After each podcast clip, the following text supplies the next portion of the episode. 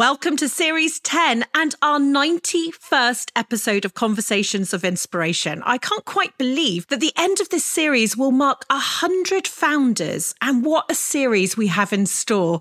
Today, I'm speaking with Kirsty and Alistair from Hoxton Street Monster Supplies and the Ministry of Stories. And to put it lightly, I'm a huge fan. For those of you who don't know, this is an incredible culmination of charity and retail. Ministry of Stories is a charity charity that supports young people in East London in finding their confidence, imagination, and potential through the power of creative writing. And this inspiring charity is hidden behind a secret door in a shop that sells supplies specifically for Monsters, Hoxton Street Monster Supplies. Theirs is a project that's incredibly close to my heart, not only because it's a charity fueled by passion, but also because their creativity, their ingenuity, and imagination shine so brightly at every single touch point. I'm so excited to share this brilliant and completely fascinating organisation with you, and I hope you'll look them up after listening to this podcast and support them all you can. Bow your head and let your eyelids close on down. Where we're going, you won't need to bring your frown. I'm Holly Tucker, and welcome to Conversations of Inspiration. Back in 2006, I founded Not on the High Street from the kitchen table, and since then I've gone on to launch Holly & Co. I'm the UK ambassador of creative small businesses, and I believe that having a business doing what you love is the key to a happy, fulfilled life. My dream is to help everybody start theirs. I'm here to offer advice, inspiration, wisdom, and encouragement. And in my view, the best way to do this is by sharing stories. So I've reached out to my favourite small businesses, entrepreneurs, and those who simply inspire me and asked them to share theirs. With thanks to NatWest, who have helped bring this free podcast to life. Here are my conversations of inspiration. Wow, what a special day this is for me. I am ridiculously excited to be speaking to you both because I'm one of your biggest super fans. The genius Hoxton Street Monster Supplies and the Ministry of Stories. Alistair and Kirsty, thank you so much for joining me today. Oh, well, thank you for having us. Delighted to be here. Well, it's my delight because everyone listening, you'll get a sense this is one of the sort of brands that I think is the pinnacle of brands that we have today out there. But I want to start right at the beginning, if I may.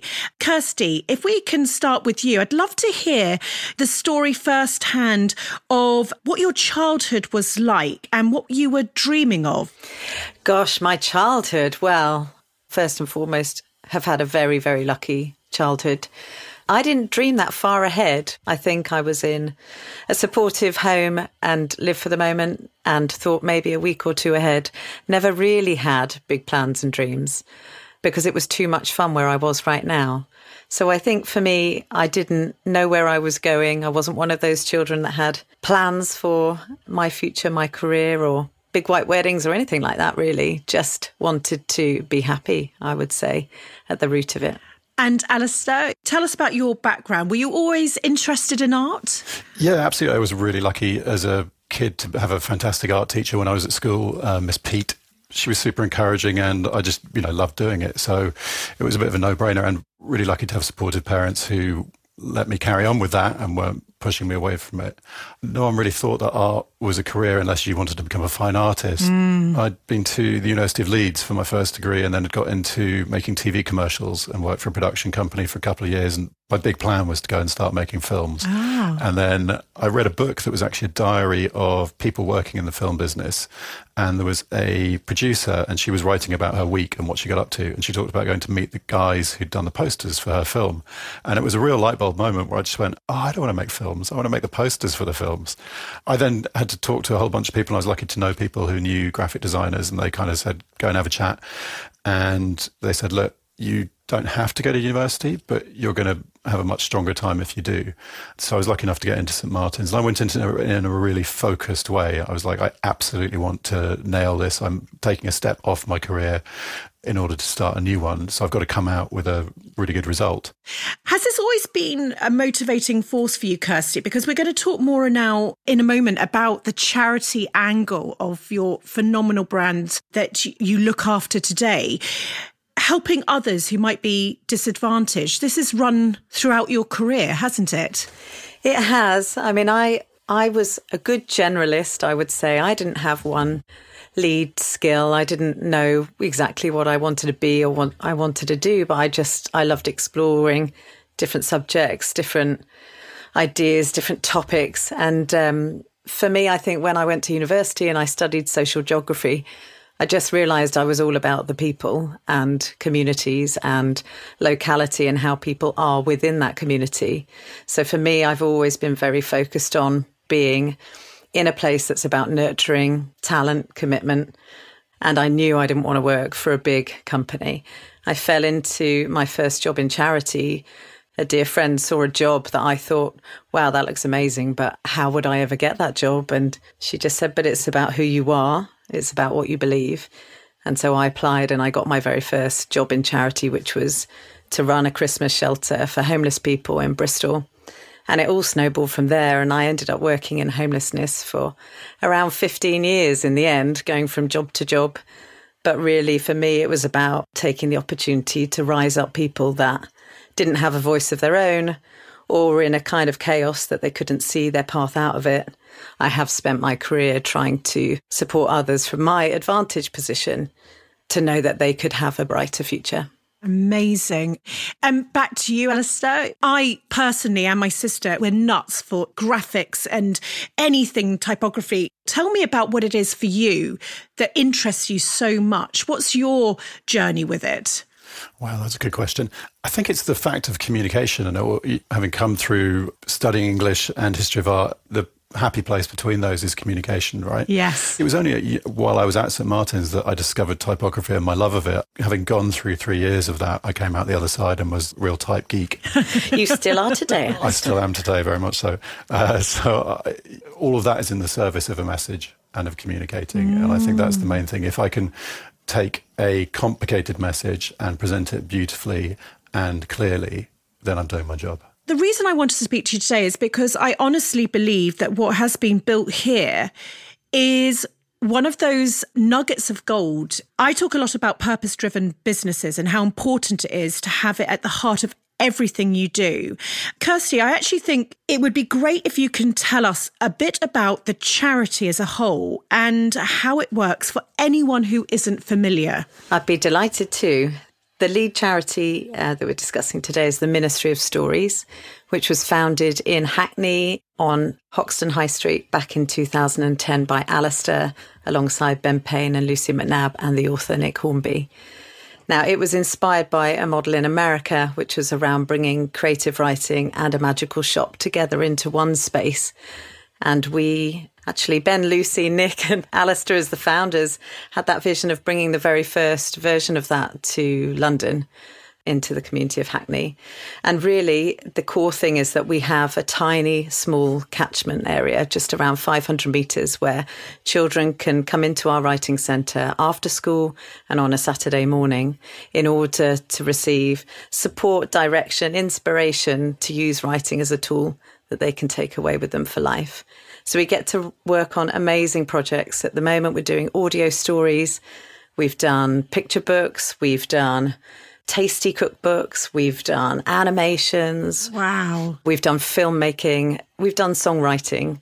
You know, if you think about it, writing is in everything that we love mm. as individuals. And I think, you know, working with children from the local area from age eight, you know, children aren't restrained by this idea that, oh, this isn't very good, or I've not got a great idea, or, you know, children are bonkers. They have got the best ideas. They don't, you know, make their answers sensible. Yes. And I think it is just a joy to hear the walls of the workshop just fizzing with the children's mad ideas. You know, I think one of the strengths of the charity is that it's really about children finding their voice through writing and being able to advocate for themselves and recognizing that their stories and their experience and their you know life and what they're experiencing growing up in East London is worth something and worth sharing. Wow. So an 8-year-old is as worth reading as a 42-year-old.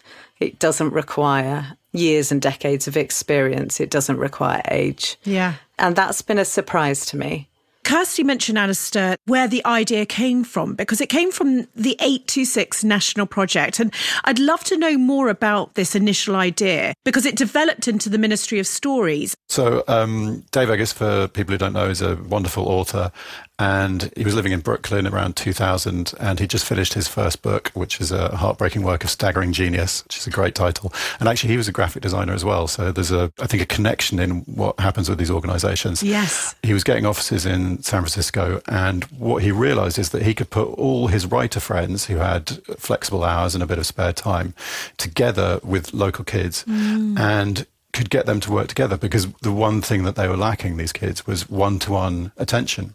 So in the new space he found for McSweeney's, he realized that they could find some space for a tutoring center that would then share space where all the writers were working. And the front of the building was zoned for retail, which means it had to be used as a shop. And they were taking this all apart and they found that there was this beautiful wooden floor and these amazing wooden beams in the ceiling. And someone said, Oh, look, this looks a bit like a pirate ship. Quickly after that, someone else said, Well, we should sell things to pirates then if we've got to have a shop here. So rather than laughing that off, they thought, Let's actually do it. So they set up uh, the world's first pirate shop. So for kids who are coming to the centre, suddenly it's not like going to a tutoring centre, which sounds quite dry and is really about schoolwork. Yes. This was about imagination and joy. And also it meant you knew right from the outset that whatever you were going to be doing there was probably going to be quite a lot of fun. He had the pirate store in San Francisco, in New York. They had the Brooklyn Superhero Supply Company, where you could buy um, superhero supplies. So you get capes, grappling hooks, tins of muscles. Brilliant. In LA, they had time travel marts where you could buy time machine parts, robot milk, dinosaur eggs, and each of them had the writing center hidden behind a secret door in the shop shelves. So we just did that thing of seeing something that looked glorious and thought we'll have a bit of that we looked at what the commonalities were of all the centres in America, and we put together three options. And these were done partly in collaboration with groups of kids, and we tested out various ideas. And we wanted something that was gender neutral, that you know would be appreciated by both boys and girls. So then the third idea was monsters, and we thought it was great because girls and boys equally can find something in that. We just then got together a big, big group of volunteers and sat them down and said, right, imagine your daily life. You're now a vampire, you're a werewolf, you're a mummy. Imagine your daily life as it is anyway, just now you're a vampire and work out what you have to do and work out what you need based on that.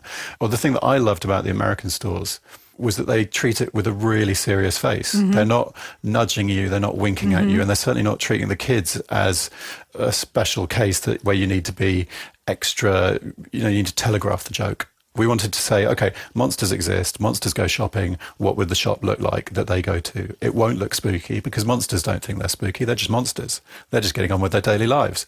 So we follow that logic. Yes. And actually, also, we had very little budget. So there was a real driver that we wanted to create something that was really simple to produce. So, you know, we, everything was black and white to save on costs. And we wanted to be able to produce stuff really quickly as well. So that meant typography was an easy way to go.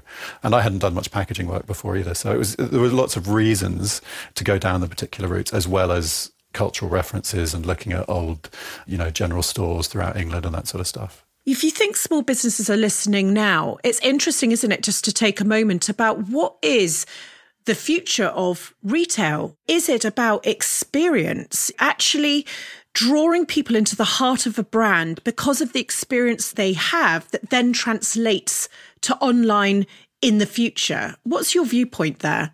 When I arrived into the shop three years ago and got those keys, the shop was all set up for the day's trading. And the very first thing I heard was Wells, our invisible cat, meowing in the corner. And I wasn't expecting it. No one had primed me for it. And I just thought, what on earth is that? There's an empty basket, but I can hear a cat. And the best thing about that is three years later, every time I'm in the shop and we have customers in, there is that same fresh response of what on earth is that? Where is that? We've even had dogs react to that.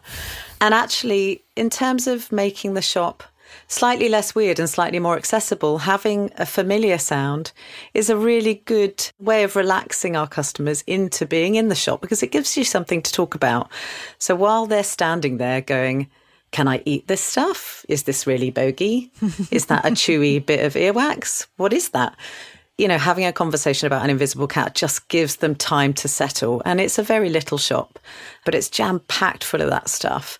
So the other experiences you'll find without giving the game away too much if you come to visit, is we also two years ago bought in a letter writing service. We really, really wanted to connect the heart of the Ministry of Stories being a writing charity with the shop because there was a bit of a disconnect there. And we also know that not every child will come to our club. Mm-hmm. And so we have created a postal service that's now accessible to humans where you can write to six lonely monsters that have written into the shop that really want to have safe human contact and they're kind of curious about the human world. and so actually we now can have a space for children writing in the shop, writing to Betty the Yeti or El the Dragon.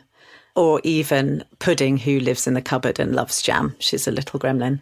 And a few weeks later, you will receive an original letter written back by Betty or by Pudding to your child and that'll be received at home or you get the excitement of collecting it from the shop and just bringing that kind of letter writing tradition back in is absolutely right for our shop. Mm-hmm. You get to put the stamps on the envelope, you get to post it. You know it's going to be delivered by post mortem, our specialist post service, and there's likely to be a mishap along the way. And will the letter make it back to you in time? We may be a tiny shop, but what you want to do is create another world or this kind of world between the human and monster world, which is a safe place to be in, but it can sort of excite and captivate. Speaking to retailers on this podcast, it's this idea of long gone as the days where we shop till we drop the high street actually was just designated as a shopping area. What you're saying is, is that the future? You know, actually, is it just a town centre where a lot of things can happen on a high street? A high street is now doesn't equal, you know, shopping. And I, I think as well, what I'm fascinated about is that, you know, I'm contacted by a lot of charities and I'm trying to help as many as I can. One of the things that doesn't happen and they've not been able to develop within their charity scope is that a lot of charities don't have a retail arm. You know, they might have their logo on a keyring, they have merchandise, but not retail. And I think what's so exciting about this conversation is for maybe people who are listening who know charities or they're involved in charities is to understand is how can a charity start to develop something that's meaningful that's actually maybe outside as you've just said outside of the actual I love how you've said Kirsty you've joined it together and I completely understand what you've done there with the letter writing. But actually I've I've noticed that a lot of charities just do not have great product they don't have an identity that actually could help them raise money, but not because it's necessarily you know, I'm buying this because it's going to help the charity. It's actually the product first, isn't it? You know, and that's just the key, isn't it, Alistair, for great product. You know, you you might do good, but that's not why you're buying it. Yeah, absolutely. And that was one of the key things about setting this up was that you know you're creating a shop that sells wonderful things. Yes. And the byproduct of that is that you generate um, excitement and interest about the writing centre, both for the kids and for the volunteers and for the staff. So you're sort of reshaping how everyone's thinking of this thing one of the things we were really careful about was that we didn't want to create any landfill. Mm-hmm. So for all the products in the shop, we wanted them all to have a real purpose, even if they were comedy monster products. We still wanted them to be things you could use. So even though you could buy a neck bolt tightener, if you were Frankenstein's monster, it was still a spanner that you could use at home if you needed to. And the fang floss is still some really good garden twine that you can use. So everything has to have a purpose. Go to the website, but now imagine there's a door, a secret door. And this is your way from the shop into the Ministry of Stories.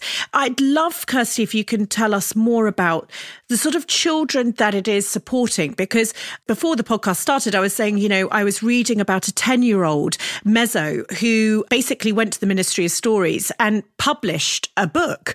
This was just incredible. But you actually let me know that actually this is actually what we do. Talk to me about what's going on here with these kids and where you think that's leading to, because from the sounds of it, it's not just about their writing skills, it's developing humans, it's developing these children and their confidence. So I think it's really worth stressing that our charity was set up to serve the immediate local community. And at our very, very heart, we run community writing labs that are free to the children and their families.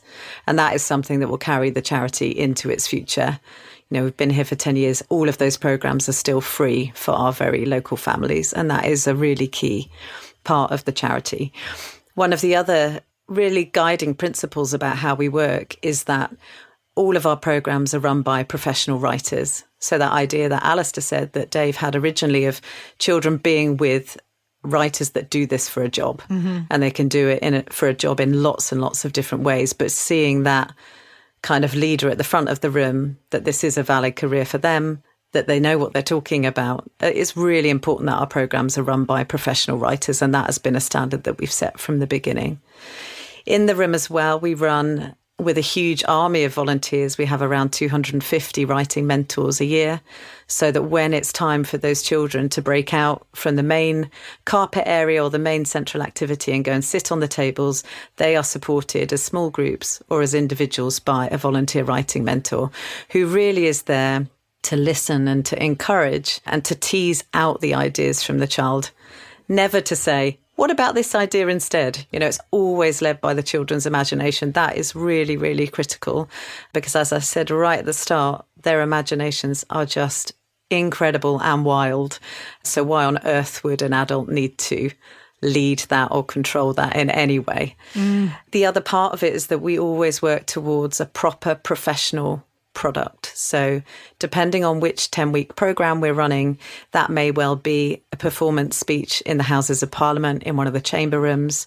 It may well be a published picture book where the child has worked with a professional volunteer illustrator and that book has gone to print, got an ISBN number, and been printed and lodged in their local library. Wow. So, for us, it's not just the act of writing week in, week out for 10 weeks it's so that the child and the young writer is just always aiming for that final professional, polished product at the end. And it's in them seeing that at the end that they realize, oh, okay, no, I am a writer. Yes. I won't be a writer, I am a writer. And that has always been key. And every program we've run has been that final, proper, published output that's what we're there to give the children to show that they can do this right now, so that they have aspirations, so that they know they can see the final quality and they can take that with them into whatever they choose to do later in their life. NatWest's support for small businesses goes way beyond simply finance and day to day banking. Through their online business hub, you can find all kinds of useful information on how to kickstart and grow your business, from strategy and planning to sales and marketing. And it's all free. Head over to natwestbusinesshub.com forward slash Holly Tucker, where you'll also be able to view my exclusive video sharing top tips for small businesses and sign up for free email business updates. Now, as you know, every week we run a competition with NatWest, who give away their ad break to small businesses and independents. They truly believe in the power of small and want to give you the opportunity to showcase your business to tens of thousands of listeners. So let me hand over to this week's NatWest Independent Ad Break winner. Hi, I'm Sally and I'm the co founder of Handy Spelling. We're a company dedicated to helping children who find writing and spelling tricky. Mom, how do you spell Tuesday? Just a second, darling. Our idea is pretty simple. We want to give kids help where they need it, in the palm of their hands. Handy spelling tools organize spelling and grammar rules to make everything. Mom, what's an adverb? I'm trying to record a radio commercial the rules to make literacy easier. Each product is designed to be clear, colourful, joyful, and useful. Whether a child is dyslexic, learning English as a foreign language, or simply hasn't yet mastered spelling, we know confidence in writing improves when children aren't worried about their spelling, and every child is born creative and curious. No kid should lose those qualities because of the daft rules of English. It's especially handy now that kids have missed so much school. Visit handyspelling.com. Thank you. If you'd like to take NatWest up on their generosity and be heard by tens of thousands of people, we've created more information on what we're looking for at our website, holly.co. Now, let's get back to our conversation of inspiration. When we talk about brands and the brands that really resonate with us, really pull at our heartstrings, are the brands that, you know, you scratch the surface and you can keep going, layer in, layer in, and it still resonates. It's still true. And you just keep going. What's so interesting about the way that you've taken a look at this charity is that there's depth, there's journey. Was that part of your dream right at the beginning? Because it feels like it was really strategic in a way, you know, that you'd really thought it fully through. Yeah, I think it's baked into the very notion of what the centre is. And that comes from 86 in America, that you are treating the children's writing as professional work. And that means that they treat it in a different way. They see what the output is going to be and they see that they're being treated as equals. And so they give their heart and soul into it you know, that creates a very different energy. You know, we always thought that we need to make sure that whatever we're producing, we're producing it as seriously and as professionally as we would if it was being done by adults and was, you know, a real world product. And in some senses, they are, they are real world products. We did a newspaper all based around Hoxton Street and the kids wrote all the news stories and we produced it as a proper newspaper and then we set up a stall in the market and they went around and sold it and they no. this look of joy and but also they were really hard salesmen they were going around and making sure that everyone gave them money and bought a copy I can imagine it's it's truly something else, and I, and I can imagine, like all charities who've been going through a difficult time. You know, you ran physical writing and mentorship workshops, and now obviously we're in lockdown 2.0. Tell me about how you've been able to pivot because this is, must be what you had to concentrate on immediately. What have you learned through this? And are there things that you're doing now that potentially you're just going to keep continuing? So it was really, really heartbreaking to cancel the clubs. Um, we cancelled the physical clubs just before lockdown was called, and the team felt terrible about that. But um, equally, their safety and the safety of our volunteers has to come above everything.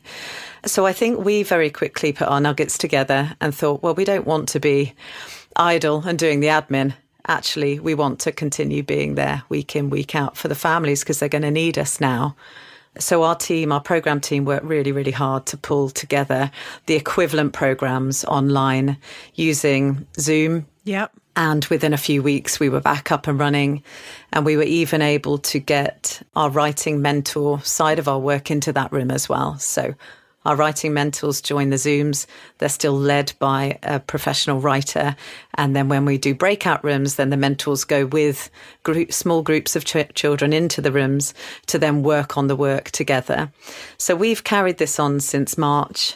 It has been something that has in some ways brought our families closer to us than ever before because we're a bit of a mystery hidden behind a secret door, deliberately so, unless parents come to the sharings at the end of term or come and see a performance in the Houses of Parliament, actually, you know, maybe we are a little bit weird. And there's been something about suddenly being projected into our children's homes where the parents can sort of hear in the background or pop in and say hi or or their younger sibling who's maybe age six and desperate to come, comes and joins the call as well. And so, in that way, although it's been really hard to mobilize the program and it's not quite the same, I think the connection that we've developed with those individual families and being a consistent weekly support for them has been something I'm very proud of, and something certainly that we've had a huge amount of feedback has been a highlight of lockdown. It's really inspirational. It's taking me back to um, Alistair's. I spoke to Sir Tim Smit, the founder of Eden Project, and he was talking about how, as adults, you know, when you look back, we don't sort of wish we had learnt more math.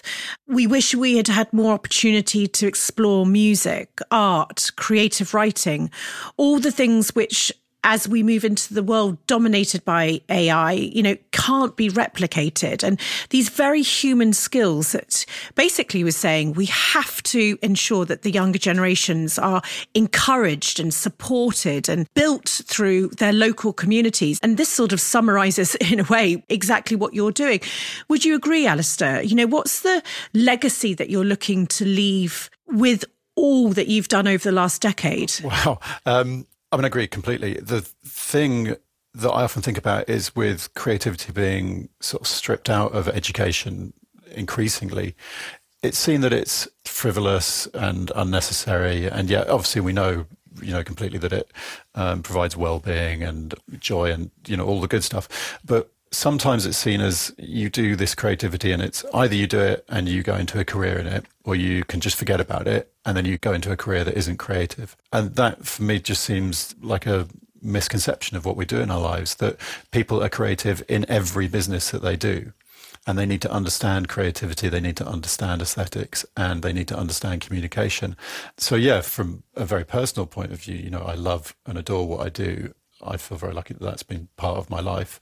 And I would want everyone to have that in their lives, whether it's something they do in their career or just something they do outside of their careers. It's such a pity, isn't it, that we can't, with a megaphone, actually say this to people who determine what our young are doing in their daily lives in education. And it feels like the more I speak to founders and those who inspire me, the more everyone wants to press reset on our entire education system. It shocks me how there is such want for this. And yet we seem to just continue with, you know, our children following the same footsteps that we did. Yeah. Kirsty, I'm interested to just hear what you feel from your experience in charity. And for those listening now, potentially will know of charities that they support. This idea that when you came three years ago and how this ingenious brand basically raised revenue for a charity. You must have had experience where that wasn't the case, mm. you know, that you were completely just relying on raising money from the public mm-hmm. or going for grants. And what would you recommend to those working within charity to try and think differently? Because I do think that the charity sector potentially needs to be developed as much as I would say the retail sector needs to be developed on the high street. I think you're absolutely right. I think one of the challenges of a, a, charity sort of leading a shop is it'd be great to have retail expertise early on. And I'm sure that uh, the 826 projects and ourselves and, you know, our sister up north would really benefit from the fact that charities have can have a really great idea and just sometimes a little bit more of a, a retail niche in terms of expertise on the team would have helped it launch further. So when I arrived it absolutely caught my eye. It was like a sparkling, remarkable breath of fresh air. I mean, I'd been in a charity sector for a very long time. I'd never seen anything like it. Having a proper, brand new monster world to enter into as your entranceway to a charity was just mind blowing. I think what it drives is is attention. I mean, I think when Ben and Lucy and Alistair set up, you know, it was a plucky little startup that just got so much attention because it was so weird, right? Yeah. I mean, it's so unusual. and even we find now the Ministry of Stories on its own would not get the attention that it gets without also having this bonkers monster shop because it is picked up by Time Out constantly, who are incredible friends of ours. The Culture Whisperer, we get shout outs all the time. We find ourselves in travel guides. We don't even know where we are. It just depends on if we ask our customers customers how they found out about us today. The shop brings an edge to our charity that I've never ever seen before. And what's different is you're giving back. You're giving something that tickles and delights. You're giving something that enriches a shopper's life we have shoppers that come into our shop that don't even know that it supports a charity. So mm. by the mm. time they get that message, they are absolutely blown away. You know, they came for sugar dusted bogies, but they left knowing that that purchase has helped support the creative writing that they can actually hear behind the secret door. Yeah. Because on a Saturday morning, especially, there is an awful lot of laughter. I mean, some charities have been amazing at innovating in terms of income generation. Sadly, there are also some of the charities that are now really struggling because their venues are shut and there are other ways of earning money through membership or events or venue hire or running a bar or running a shop are struggling.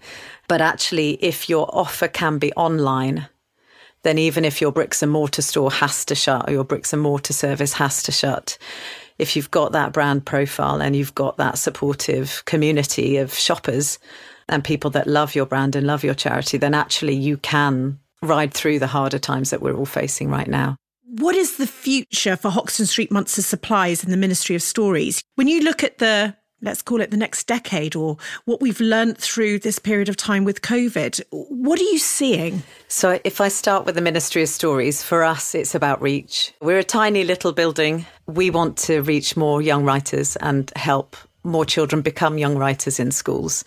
Our strategy at the moment is around expanding our schools programme in Hackney, Tower Hamlets, and Islington, because for us, the more children we can reach, the better. That's what we were founded to do. And then Hoxton Street, we know that we do best when lots of people know about us. And are really, really keen to reach out to our original wholesalers and other wholesalers to carry our stock, to spread our brand, which would help fund us to innovate on our product range and just get some energy and money behind us because we have more ideas and more products than you could possibly imagine living in our brain and on the shelf that we're unable to bring to life you know, we're looking for people to help sponsor our products. We're looking at wholesalers that will carry our products because the more that the shop can do and the better the shop does, then the more that the Ministry of Stories can fulfill its own ambitions as a charity. Right now, if there's someone who's thinking, I need to stock these products today, then get in touch with you. I'm assuming if you're looking for volunteers who are writers as well to come and help you, simply where would they email? Just let, let's just put it out there, Kirsty. I would just say email me straight away. so uh, my email is kirsty at ministryofstories.org.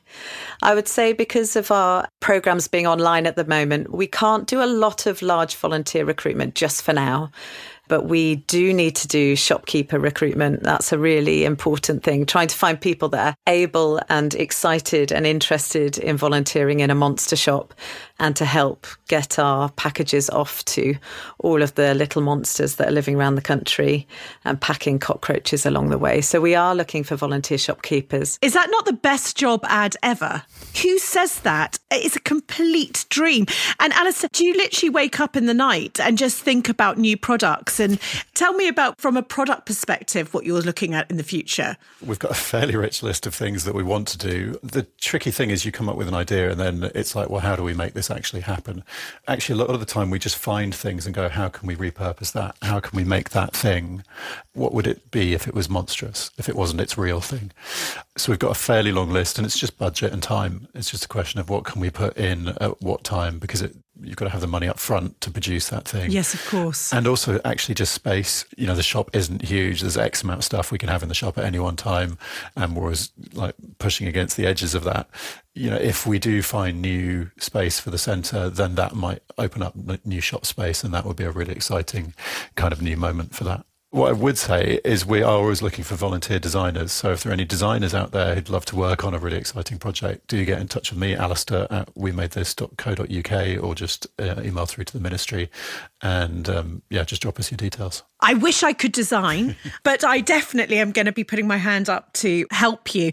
We've come to the end of this podcast. And what I would love to ask you both is what are your highs and lows on this journey? If it was a roller coaster, what would you say, Alistair, has been a low point on this journey? There really haven't been many low points, which is blisteringly lucky. I think that if there is a low point, when we were setting up the shop, we had to build the shelves. We had some brilliant interior designers and architects who helped us out. And then Ben and I actually were in the shop painting it with a kind of varnish.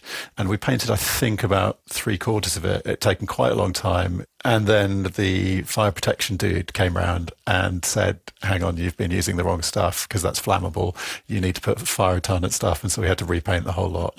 and there was a moment about three quarters of the way through the second coat where we were just like, what are we doing? Yeah, those horrible moments before launch where really, you know, if, if it was following the weird, you said, isn't it? Whether actually that was a good thing to do or not. You know, it's the very scary moments, but, you know, thank goodness that's turned around. And Kirsty, for you?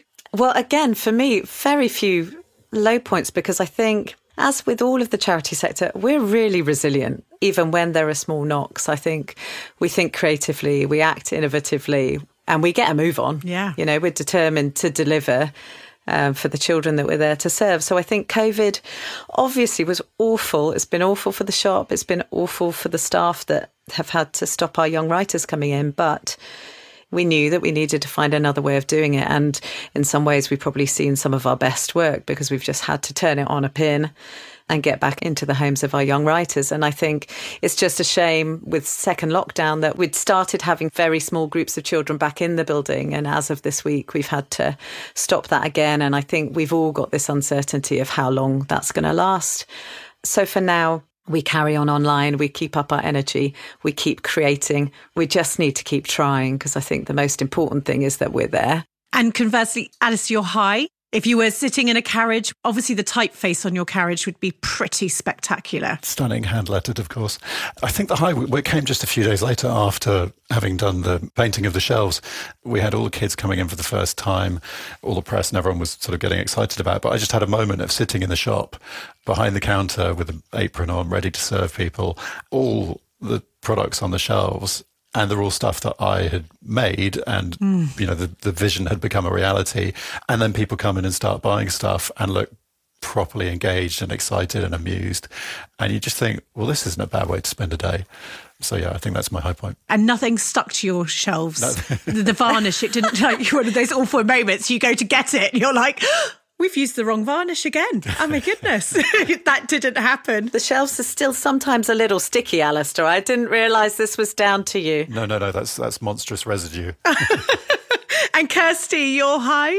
Oh, my highlight's been very recent. I mean, there's been many, but I had a brilliant one recently. I was trying to track down a child, a young writer that was in one of our early videos, and all I could find was his name, Anthony, everywhere. Everything just said Anthony, no surname, no nothing. And it was driving me crazy. But through luck and a lot of digging in the file, I found his surname. I got in touch with his mum she said, Oh, you can't speak to Anthony right now because he's actually just at university at the moment studying aeronautical engineering. He's just started his degree. but I'll let him know that you've called. And we were trying to get his consent to use a tiny bit of the video he was in when he was, I think he was 10 at the time. And so he's replied to say he gives consent for the use of it. But for us as a team to know that one of our young writers is now 18 at university. Yes, he's doing aeronautical engineering. He's not writing, but his mum was reflecting how well he did in secondary school, how much it was important to him to come to the clubs at the time and just getting that small bit of reflected glory that one of our young writers has got out there, we just feel exceptionally proud. I bet. You know, we just see ourselves as catalysts and just hope that our young writers take their confidence and go and do whatever they want to do.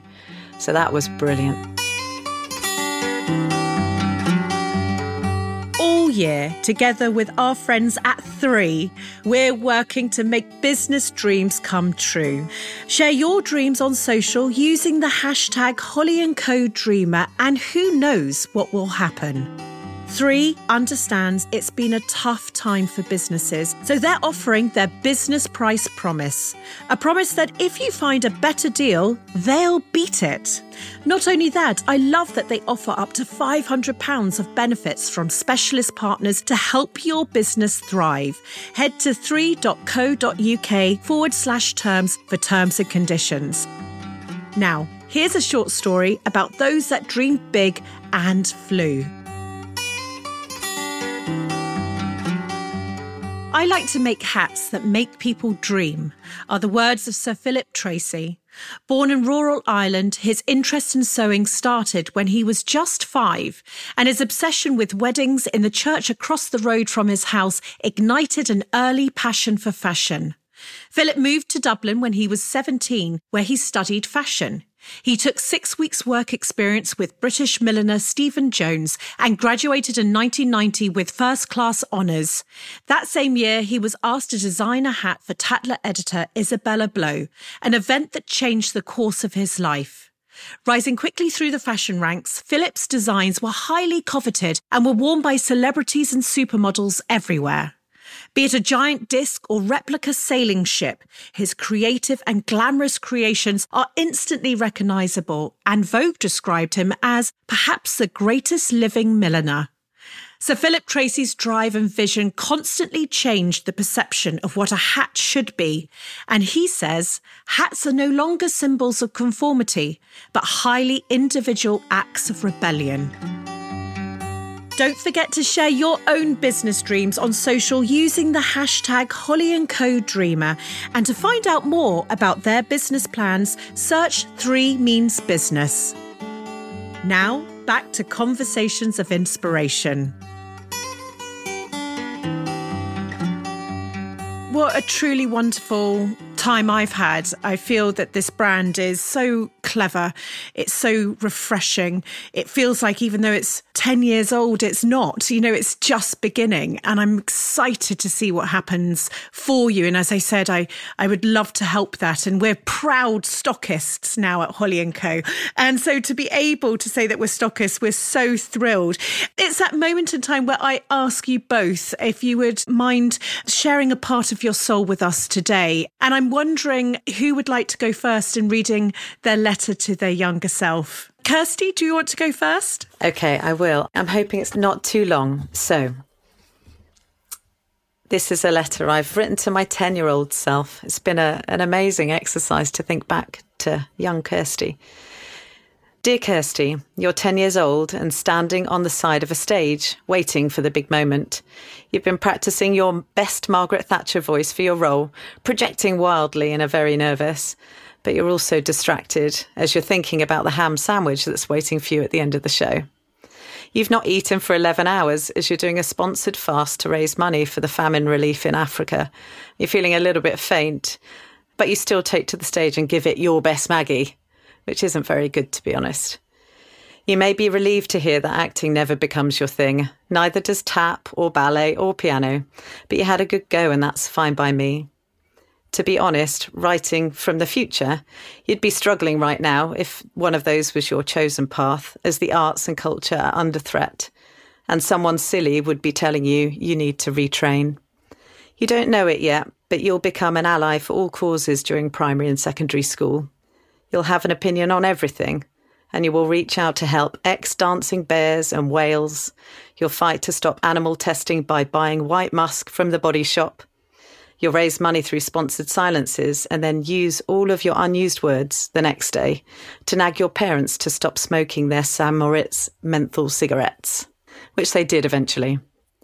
You won't be alone in wanting to make a change in your pocket of the world there'll be a special kind of atmosphere in West London where you grew up in the late 1980s and 90s, where it'll feel possible to make life and society better.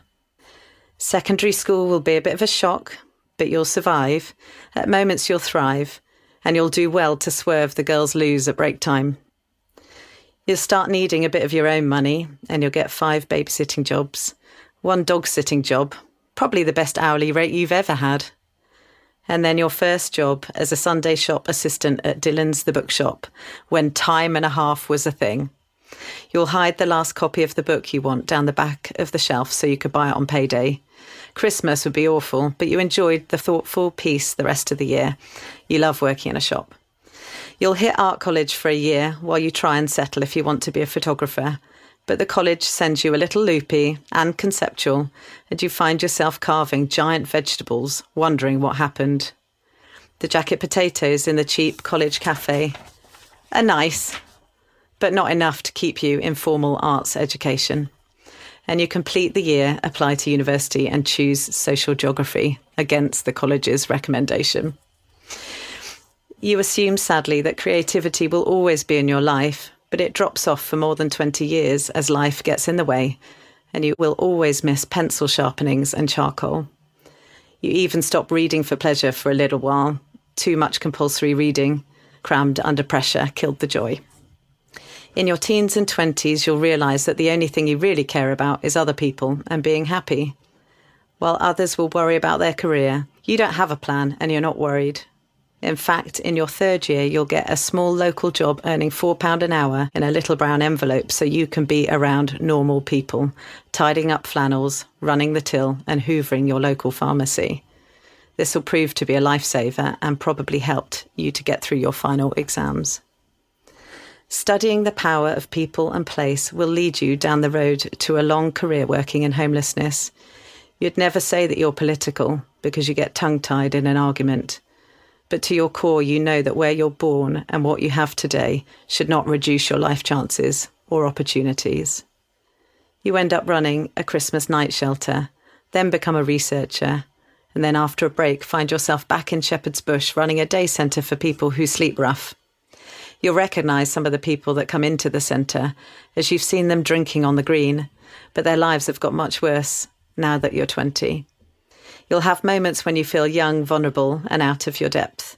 You'll even find a poo in a branded mug one day, and someone will overdose in the lane, but survive. And you and your team will get through it by being bloody minded, bloody hilarious, and by working bloody hard. You'll settle in your own life, move on from working on the front line to make sure you have energy for your family. You return to your early roots in fundraising and love being an advocate to end homelessness and play the role of a matchmaker, finding people who want to help and bringing them in as supporters for your charity. You develop strong friendships with like minded people and sidestep through your career when things catch your eye before rising up the ladder as the charity gets huge around you. Every year you'll do more work, work harder, and your jobs and responsibilities will grow. You start feeling you're getting too far from the bottom, too far from the middle, and a long way from the top, and you'll miss working in the building where the real work happens. So it's time to move again, and you'll see a new job sparkling at you just by chance. You won't quite believe what you're seeing. A charity where children's talent is celebrated and new books are breathed into life. A shop for monsters with a till to use and a jar of snot for sale. A secret door and a magical space where all the work happens right on the high street. A local charity for a unique, talented, and special community. And a chance to bring creativity to every area of your work and back into your own life. You found your place. So, 10 year old Kirsty, there is no need to have a plan. Do what you want to do today. Go and eat that sandwich. Sponsor your next ex dancing bear. And then follow your instincts. Everything you already have is what will bring you to today. And who knows where it will take you tomorrow. Oh, Kirsty, it's beautiful. You obviously can write. I wonder what your letter will say in another 10 years with this amazing journey that you're on with this incredible charity. Thank you. And Alistair, it's your turn. Right, awesome. Um, so I've gone a bit off brief. I'm 47, I haven't had children. So I thought instead of writing to my younger self, I'd write to the two kids that I probably would have had if I had had kids. Anyway, I hope that's not too weird. So here we go. I love it. Excellent. Dear kids, how on earth are you? God, I'd like to meet you. You must be about 10 or so now, right? I know that you must be brilliant. And that doesn't mean achieving incredible things or being wildly rich or successful. It just means that you're kind and warm and loving. And if you're anything like my siblings and me were when we were your age, you also fight with each other like cats and dogs. But that's okay. You'll always make up in the end. And when you're older, like us, hopefully you'll become firm friends. Now, I thought it might be about time that I passed on the best bits of advice that I've been given over the years, a lot of it from my parents. So here are a few of the things that I think really matter. First up, my dad taught us that in any encounter with someone else, you should step into their shoes and see things from where they stand. It's invaluable advice and makes you a better person. Both my mum and dad allowed me to follow my instincts, and that served me well in life. Go with your gut. You generally know what you really want or need to do. They also encouraged me to follow my interests, to do the things I loved. That was an incredible luxury and has led me to doing the things that really fulfill me. So work out what you love and head in that direction. You're going to have to earn a living at some point.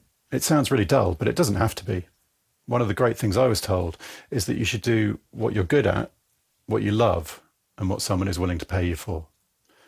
And I'd add to that that you should also do something that leaves the world in a better place than when you found it. We've only got one planet and we've made a terrible mess of it so far. If you do find that magic mix of things, you'll also find happiness. Oh, and hey, if you can, work with people you like and don't work with people you don't. It'll make your days far more enjoyable. Treat everyone with respect and kindness and expect them to return that courtesy. And be kind with other people's hearts. They're soft and squishy and easily hurt. Lastly, remember that happiness comes from the simplest, smallest things most often in the company of friends and family.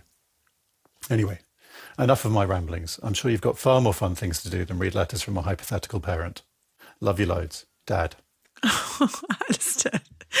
I love that. I love that. I've never had anyone take that viewpoint. And what a lovely letter. And you know what I've noticed about you both during this interview, and what's so wonderful is that um, you're both coming at this charity two different angles. And now we've got an actual, is that the invisible cat? That's the actual cat, unfortunately. Sorry about that.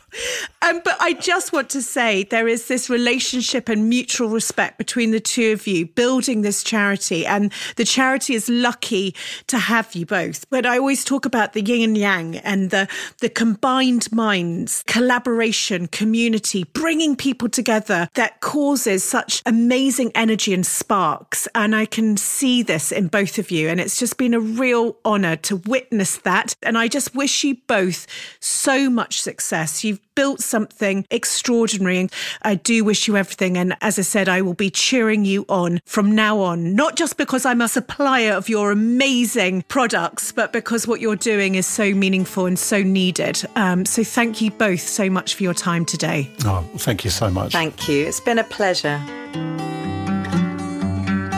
Before you go, don't forget NatWest's Business Builder. Packed full of videos and advice to help you build your business and give you the tools you need. To find out more, head to natwestbusinesshub.com forward slash Holly Tucker. If you've enjoyed this episode, if it's helped you along your journey or inspired you, would you mind rating and reviewing? Your support means the world to me. It really does spread the word and will help inspire even more people to build a life they love. And if you want to hear all our latest news, you can sign up to my weekly newsletter, Holly's Desk Notes, over at holly.co.